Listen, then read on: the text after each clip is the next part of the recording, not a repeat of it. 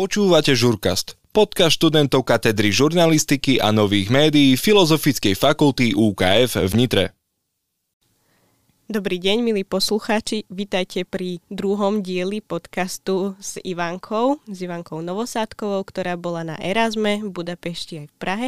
No a tento diel venujeme práve Prahe. Porozpráva nám niečo viac, čo tam zažila, porozpráva nám niečo o tom meste všeobecne a spomenieme nejaké pamiatky, parky, štúdia. Ivanka, vítaj v našom podcaste. Ďakujem, Kristínka, že si ma sem opäť pozvala. A je mi cťou, že sa môžem účastniť tohto podcastu, keďže náramne ma ten prvý taktiež bavil, tak na tento som sa tiež tešila veľmi. Ďakujeme, že si prišla. Prvou otázkou, ktorú som si na teba pripravila, Ivanka, čo hovoríš na Prahu ako mesto? Páčilo sa ti tam? Áno, páčilo sa mi. Keďže máme s Čechmi taký ten bratský vzťah, že sú nám naozaj blízky, tak oproti tej Budapešti to bolo, že naozaj som tam mala väčšiu slobodu, nebala som sa už ani komunikovať, keďže češtinu máme naozaj blízku. A niečo som sa dokonca naučila z ich pravopisu, tej gramatiky, takže trošku lepšie mám tú češtinu. A rozumeli ti, lebo ono sa hovorí, že Česi nám nerozumejú, ale my im rozumieme. Tak to by ma zaujímalo, že či ti rozumeli slovensky. Áno, rozumieť mi rozumeli. Niekedy tam bola trošku jazyková bariéra, ale vedela som to nahradiť nejakým synonymom, alebo sme sa proste česky pobavili naozaj bez problémov. Vznikali aj nejaké vtipné momenty? Áno, niekedy vznikali aj to, že som sa buď zadrhávala, keď v Česku som mala kolegu, ktorý sa volal Martin a ja som mu hovorila tým slovenským Martin, tak niekedy to bolo také, že je to taká maličko, ale proste zasmejeme sa nad tým. A moji kolegovia tam, oni to akceptovali, že som bola Slovenka, že nebol naozaj žiadny problém, občas sme sa naozaj len maximálne o Babišovi trošičku pobavili, že aby išiel späť na Slovensko, keďže v Čechách už nie je ani taký vítaný. Využívali ste aj Google prekladač, keď napríklad ste si nevedeli pomôcť, že nevedeli ste si rozumieť, či ste aj takéto možnosti komunikácie využívali? No, čo sa týka prekladaču, nie, skôr som tam používala slovník, aby som si dohľadala nejaký správny výraz. Pretože oni majú niekedy úplne inakšie to slovo, než by človek povedal. Čiže skôr tie slovníky, než Google prekladač. Teda Ivanka pracovala v jednej firme, bola tam na stáži, no ale teda po práci predpokladám, že si sa išla pozrieť aj na nejaké tie pamiatky, alebo teda spoznať lepšie Prahu. Tak kam sa oplatí ísť, ako napríklad študentovi, čo je také cenovo dostupné, ale zároveň to stojí za ten zážitok vidieť. No, keďže ja som bývala v Strašniciach v tej dobe, tak som mala cestu 40 minút električkou, vedela som ísť aj metrom, ale to nám moc neodporúčali, keďže raz som to skúsila, stratila som sa, takže odporúčam si to vždy lepšie pozrieť alebo sa naozaj držať autobusiek a električiek, kde sa proste spýtate a viete už na druhej vystúpiť zastávke. Metrom je to predsa len trošku ďalej. No a môžem povedať, že Praha je naozaj pekné mesto a cestovať v tých električkách už opäť máte z toho taký iný vibe, iný pocit. To, že nedostanete modernú električku, vôbec nevadí, pretože tie staré majú naozaj niečo do seba. Čo sa týka voľného času po práci, tak poviem, že to som využívala na maximum. Keďže tam bola väčšia možnosť tej slobody, tak ja som sa častokrát vraciala na to ubytovanie až niekedy o 8 o 9 večer. Vynechala som večeru a proste buď som si niečo spravila narýchlo na izbe, alebo som si dačo objednala a tak to bolo vybavené. Čo sa týka možnosti, čo navštíviť, tak ja mám predovšetkým preskúmané Holešovice a taktiež takéto centrum Prahy a trošičku možno Dejvice. To je už vlastne za Vltavou kúsok od Pražského hradu. A čo sa týka tej Prahy, tak naozaj má to svoje kúzlo. Keď človek pôjde aj peši, sa dá samozrejme prejsť, čo určite odporúčam. Užijete si tie ulice naozaj naplno, užijete si tam ľudí, ktorí si užívajú života, stretnete tam chodiť aj bosých ľudí, ale to bude úplne normálne. Zapadnete tam aj vy, nech ste hocikto, nebudú vás ani súdiť. Oni sú nám úplne naozaj takí blízky, že ja som s nikým nemala problém ani v tej práci, ani niekde na verejnosti. No a čo sa týka nejakých miest, ktoré by ste teda mohli navštíviť, keď chcete zadarmo a užiť si trošičku prechádzku alebo poobzerať sa, tak práve v Holešoviciach. Aktuálne sa síce reštauruje to miesto, konkrétne Kršížková fontána, tak ja osobne, keď som tam bola som tam aj viackrát aj sama. Pre mňa to miesto vyvolalo ako keby taký moment, že som mala pocit, že som z amerického filmu. Predo mňou bolo, ono sa to vlastne nachádza, ako je palác Welter konkrétne, ktorý sa tiež reštauruje, tak ja som sa tam častokrát prechádzala a bolo tam krásne miesto s výhľadom. Nebolo to tam preplnené ľuďmi? Práve že nie, bolo to tam viac menej prázdne, ale ja chcem hovoriť o tej aleji, čo bola za kúsok, inak bolo aj observatórium. Čo sa týka tej alej, na tom výhľade, čo som spomínala, ako je ten veľtržný palác, tak naozaj som si užila ten výhľad na tú alej, že som mala normálne pocit, že to bolo trošku tak, keďže tá architektúra je taká staršia, tak máte taký pocit toho retra, a človek si to vlastne ani tak neuvedomie, aj keď žil v tej dobe, ale proste z toho filmu, že naozaj taký pocit máte. Dá sa tam okolo naozaj krásne prejsť a taktiež si vychutnať, či už človek pôjde sám, pustí si hudbu alebo si popočúva tú prírodu, keďže je to tam také živé. Bývajú tam, myslím, aj nejaké trhy kúsok. Celkovo v tých Holešoviciach som asi, že najviac tam pobehala, čo sa tohto týka, že naozaj som sa častokrát vracila k tomu mestu. Čiže to bolo len kúsok vzdialené od Prahy. Áno. To tiež je to čas za Vltavou, tá je konkrétne, tuším, to bola Praha 10-11, ale bez problémov sa tam dalo dostať 26 sa mi zdá električko, čo si ešte možno trošku pamätám, lebo vždycky som si musela dávať pozor na tie čísla a potom dávať aj v aplikácii. Našťastie každú chvíľku niečo išlo, takže bez problémov s dopravou, a keď chcete ešte navštíviť nejaké miesta, tak s nejakou partou alebo s nejakou skupinou kamarátov, aj keď pôjdete iba dvaja, môžete pozrieť zoologickú, môžete napríklad skúsiť aj plavbu po Vltave loďou, čo my sme mali tieto dve aktivity ako ten povinný kultúrny program, ale poviem, že som si to užila.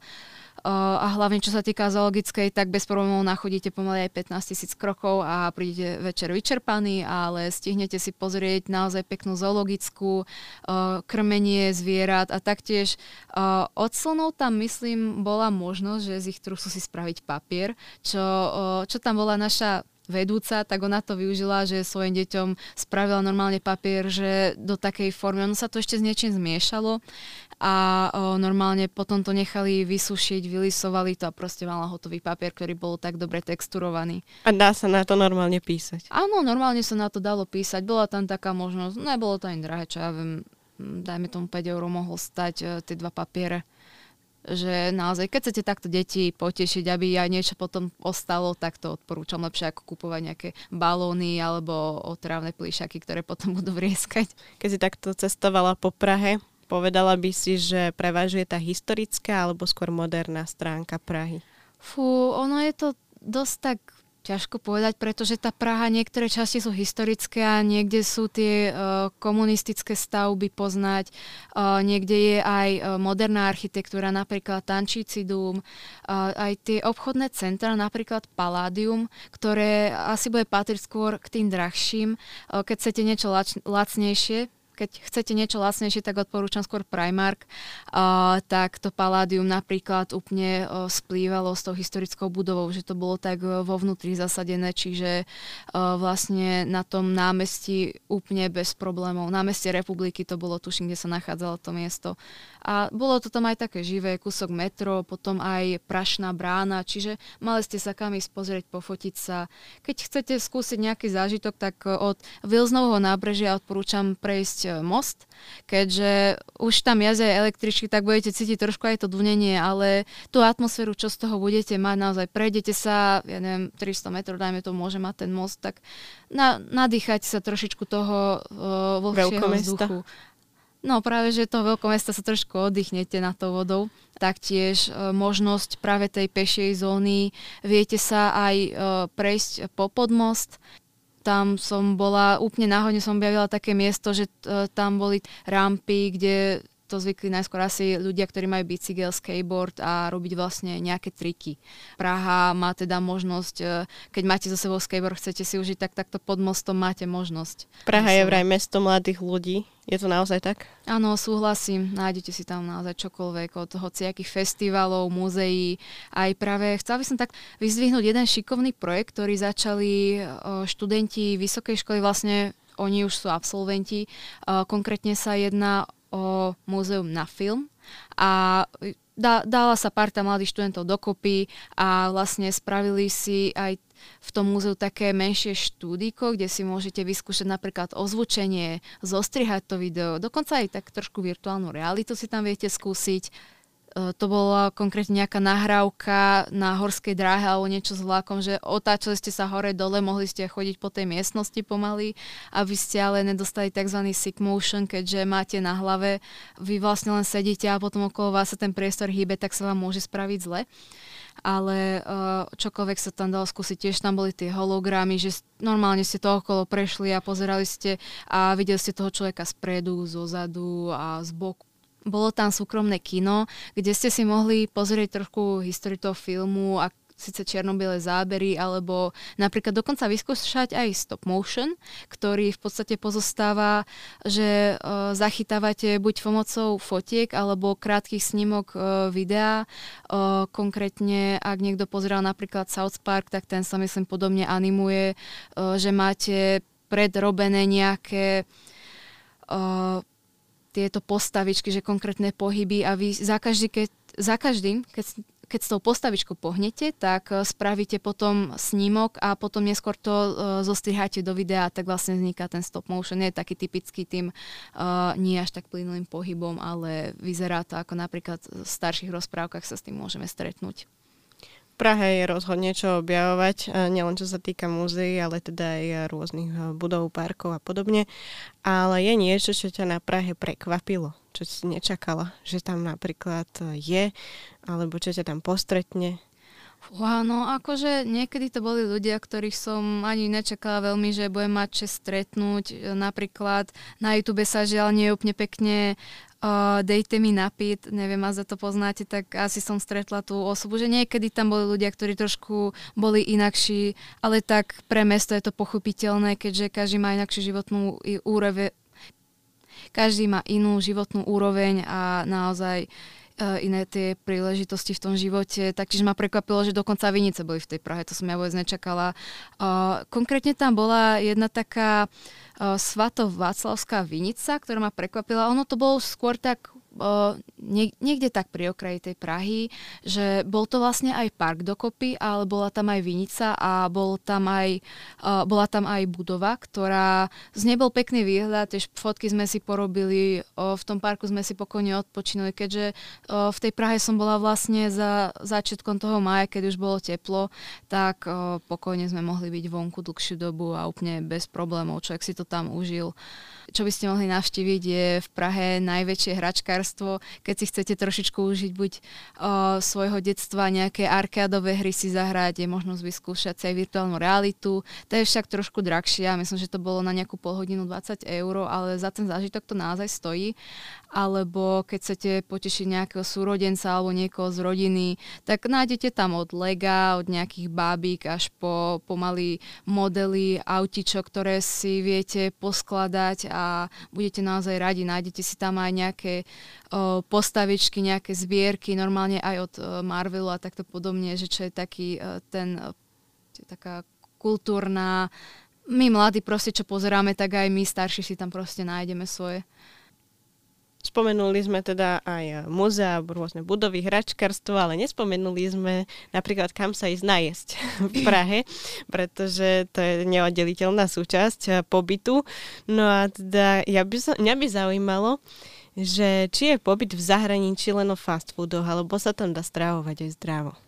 No, poviem takto, ten prvý týždeň, keďže som ešte tú Prahu až tak nepoznala, až tak som teda neobjavovala, tak predovšetkým som skôr uprednostnila ten fast food.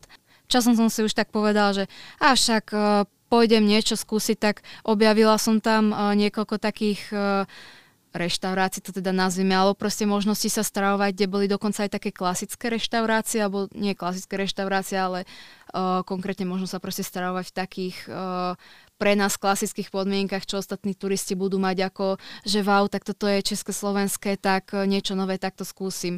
Čiže aj klasické jedlo som si tam našla, ktoré máme dostupné na Slovensku, čiže od rezňov alebo nejakého smažáku, ako tomu povedia Češi, syr s hranolkami si proste dať a hotovo, ale taktiež vepčok, jedlo, zelo, úplne podľa mňa bežne by sa v pohode dalo nájsť. Na pivo by sa barzde dalo zájsť taktiež. Dokonca tam boli, myslím, aj nejaké pivné kúpele, kde hospod, to tam bolo, že nespočet. Pomaly na každom kroku ste mali možnosť sa ísť zhulákať, ale keďže ja som v tej dobe... Ja som ešte nemala za sebou nič takúto skúsenosť, že by som sa proste len tak išla opiť a potom, aké by boli následky, tak to našťastie nie, ale študenti na vysokých školách už majú inakšie priority a inakšie vnímajú ten svet a viac si chcú užiť, takže majú kam ísť, nájsť sa, že nemusia sa naozaj bať, aj cenovo dostupné sú, že nie je to drahé, že naozaj sa tam nájdete úplne v pohode, aj za normálne peniaze. Hľadal by tam Slovák márne halušky, brinzové halušky. A určite by bez problémov niečo našiel. Veľa Slovákov je v Čechách, však ja čo som bola v Čechách, tak naozaj stretla som tam veľa Slovákov častokrát, aj keď som iba náhodou v MHDčke niekoho započula, dokonca aj v tej Budapešti, v Čechách som stretla proste v MHDčke a to sme boli nejako strátili v tej dobe a proste sa nám tá Češka tam tak prihovorila, tak tu na zase Slovák by sa bez problémov prihovoril v tej Prahe. Čiže odporúčala by si študentom na Erasmus do Prahy?